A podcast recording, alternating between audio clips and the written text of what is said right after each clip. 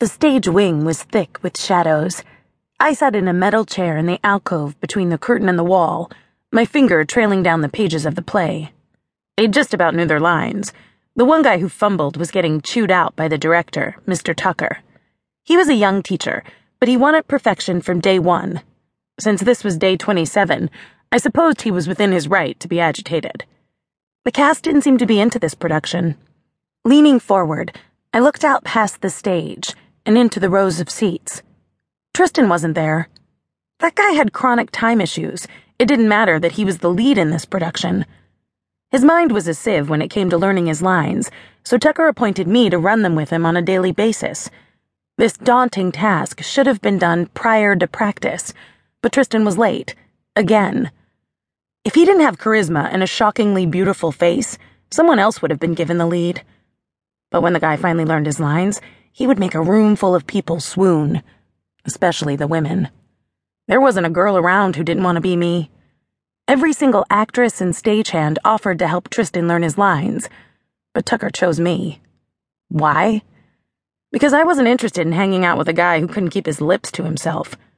That made me the best candidate. So I've been badgering the hottest guy in school for the past two years. Thank God he was a senior and this was the end of it. If I had to put up with his friend Seth much longer, I'd cut my ears off. Pushing off my chair, I took the playbook and went to find Trystan. If he still didn't know his lines, Trystan would be a dead man. By extension, I'd also get slammed in the crossfire. Public humiliation wasn't my thing. I'd shove the playbook down his throat if Trystan still didn't know the second act in full today. Careful not to make any noise, I pushed past the black curtains that stretched floor to ceiling. Several more rows of black curtains hung behind the stage, concealing the cinder block wall at the back. The set wasn't finished yet, so they were still practicing with bare bones on a half empty stage. I moved quietly and tried to stay out of sight. Trailing my fingers against the cold walls, I felt my way through the darkness to the back of the stage. Inky shadows covered everything, with only slices of light shining through.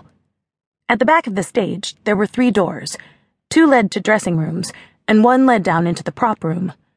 The prop room was an oversized basement that spanned under the stage. It contained half a century worth of flats, props, and wardrobe. I felt for the metal doorknob and wrapped my fingers around it. Mr. Tucker's voice was growing more agitated by the moment. If he saw me, he'd scream for Trystan, then we'd both be screwed. Turning the knob ever so slowly, I pulled the basement door open careful not to make a sound, and stepped around it. As I stood on the landing, I could hear voices below. Trystan was down there, probably sitting on the couch with his feet kicked up. His voice lacked the normal playfulness.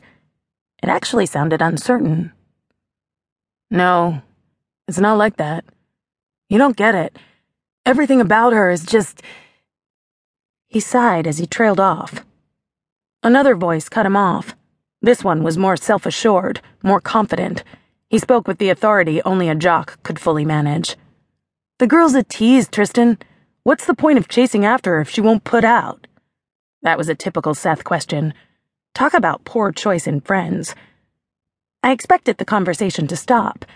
I wasn't that quiet, but the landing was high above the stairwell and tucked at the top of the staircase behind a wall of unused flats. They didn't seem to realize that I was there. I can't stop thinking about her. Trystan sighed. Every time I close my eyes, she's there. I can't get her out of my head. His voice sounded haunted, like this girl had really gotten to him, which was something since Trystan dated everyone and was serious about no one. As the door clicked shut, I remained motionless, silent, but the metallic click echoed through the room. My heart rate shot up into being chased by a bear territory. I wanted to hear who she was, who made him sound like that.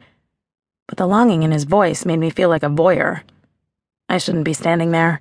I shouldn't be listening. This was a private conversation. But I was already there. Acting like I just walked through the door, I bounded down the metal stairs. I walked around the corner and stepped in front of the flats. Both of them looked up at me. Seth was saying, you need a college girl. Forget these high school girls. As I rounded the corner.